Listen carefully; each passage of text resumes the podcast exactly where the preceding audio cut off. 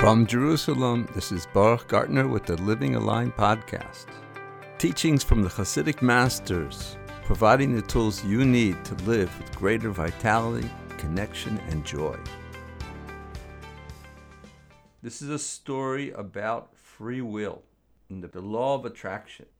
Chazal tell us in the way that a man wants to go, they lead him. If you want something, make it happen. For several weeks, we've been learning a subject about the divine attributes. On one hand, we have loving kindness on the right side, chesed. And on the left side, we have justice, power, gevura. These are two cosmic forces, important. Without them, the world wouldn't exist. We focused on the teachings of Reb Nachman. Now we're going to take another view, the view of the Sfas Emes. They align very much. But we're going to look from a new vantage point, and that is the vantage point not of the creator, but as the players.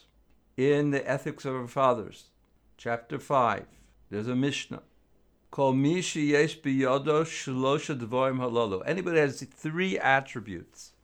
They are the disciples of our father Abraham. Ushlosha Dvorim and three other attributes. They are the disciples of the wicked one, Bilam. What are these attributes? Ayin Tova, good eye. A good eye is somebody who is not jealous of other people. A low spirit is somebody who plays down his passions. And the humble soul is a person who doesn't run after honor. These are three types of humility. The first thing that Sfas Emes points out is that the rabbis of blessed memory juxtapose the righteousness of Abraham to the wickedness of Bilam. It's imperative to know that what's happening in this story is literally what's going on today in our world. There are people who are trying to rule, they're trying to control, they're trying to make things happen, and they even tell you that it's for your benefit. And a lot of these things are clearly against the divine will. On the other hand, the true way to be in the world is to nullify your will to the will of God. Focus on the truth, not take your bias and force it on the world or all the more so on the Creator. And this is what happened here.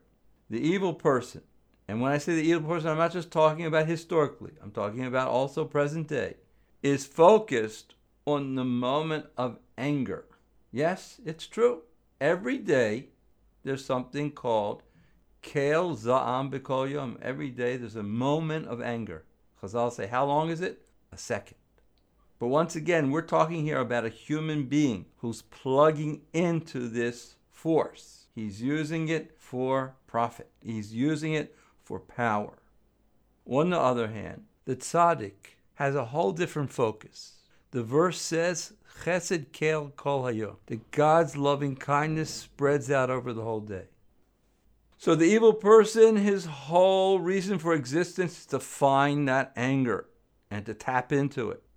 The Sfas Emes goes even one step further and he says that through the deeds of the evil people, they literally amplify that anger. They bring it from potential to actual. It's a potential godly force that's used for creation. Don't forget, if Hashem would not have constricted his godliness through the power of Gevura, there would be no world. And when the person with evil intentions focuses on that and brings it out from potential to actual through his bad deeds, he literally amplifies anger of God in the world. And this is the idea of a bad eye. Instead of ayin tova, ayin tsar. I call it George Tsaros ayin. And it's not a joke. We're talking about focusing on divine anger and making money on calamities, capitalizing on chaos. Not a joke. It's a real force. Capitalizing on chaos. On the other hand, there are righteous people like Avram Avinu and the students of Avram Avinu that are focused all the time on one thing, Ace Ratzon, time of will. As the verse says, Va'anit filosi Hashem. This is a verse that we say every morning when we come where? Into the shuls. And now let us take a look for a second at these verses that we say when we come to shul. Here's something that most people don't know that's one of my favorite. Behold, I am focusing myself from this moment on that every single deed and word and thought that I'm going to do today until this time tomorrow, it's all with one intention to unify God's name with his divine presence and to push over to the side of merit myself, the Jewish people, and the whole entire world. I am leaning always to the right. I'm a righty. I'm not talking about, once again, the political right. I'm talking about the truth. As for me, I am prayer. I'm honing in on the moment of will. With great loving kindness, I come to your house. Please answer me in truth and bring salvation. What's actually happened when a person prays? Many people think that when we pray, we're trying to get Hashem to do our will. And this is where many people come in with this idea of the power of attraction. If I want something bad enough, I can make it happen. Well, you got a big problem here. Who says that what's in your mind is not perverted? Who says that what's in your mind is kosher? Have you aligned your mind with the will of God?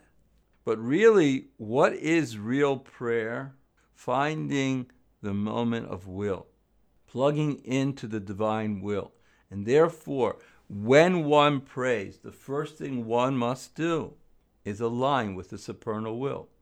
Our will is to do your will. There's only one thing holding me back it's the leavening in the dough.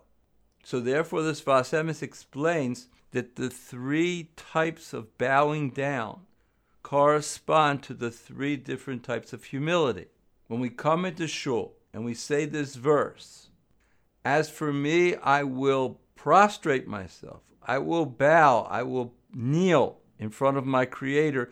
These three types of prostration, signs of subjugation, correspond to the three character traits that we mentioned above. They correspond to the three prayers during the day. So essentially, when a person stands erect, he's aligning with the divine. He's making his will God's will. And then it says also in the Ethics of Our Fathers, make your will his will in order that he make others' will your will. He makes things flow. He makes things happen. When? When you align with the supernal will, which is your will, because that's your true nature. But it's through humility that a person plugs into the truth, which is the loving kindness of God that goes with every day. So in prayer, we are trying to cut through all the externals, including my external desires, and get to something called the Nakuda, the point, the point of truth, once again, which is the loving kindness and the moment of will.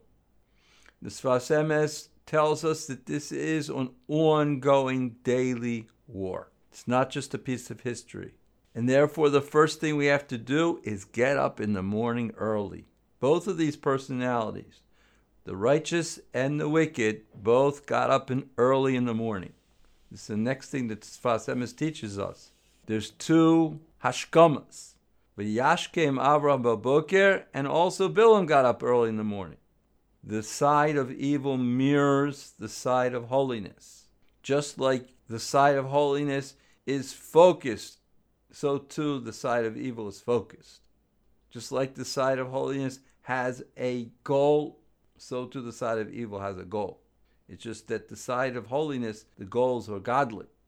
Waking up in the morning shows a great love and a great desire to draw down loving kindness from above into the world more than is naturally found. That's the idea of Ava Mikalkelis Hashura. Love ruins the status quo. What does it mean? Ruins the status quo. The status quo is there's the balance. That's called lifnim mishor sadim, beyond the letter of the law, and that's why Abraham, anybody who's a disciple of his, is called a chassid. That loving kindness rolls into the world through him. There's a different type of waking up early. Sina mekalkelas hashura. Hatred messes up the status quo.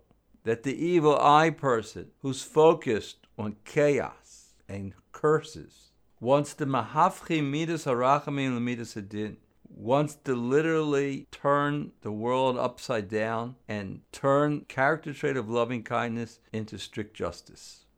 And that's why it says also by Bilam v'yashke. He got up early in the morning. But Chazal say, you wicked one, Abraham beat you to it. And there's a general rule, Mida Tova Maruba, the side of light pushes away the darkness. And once again, this is an ongoing battle. And every single one of us, called Nefesh Misrael, Yom, every single one of us needs to arouse the character trait of loving kindness on a daily basis.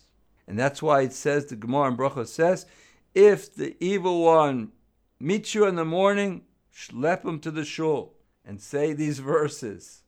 I'm coming to find the Ace Rotzon. I am nullifying myself to you. I am leaning to the right because I got a goal. My goal is to make this world a place of loving kindness. Always stay connected and subscribe now to the Living Aligned podcast.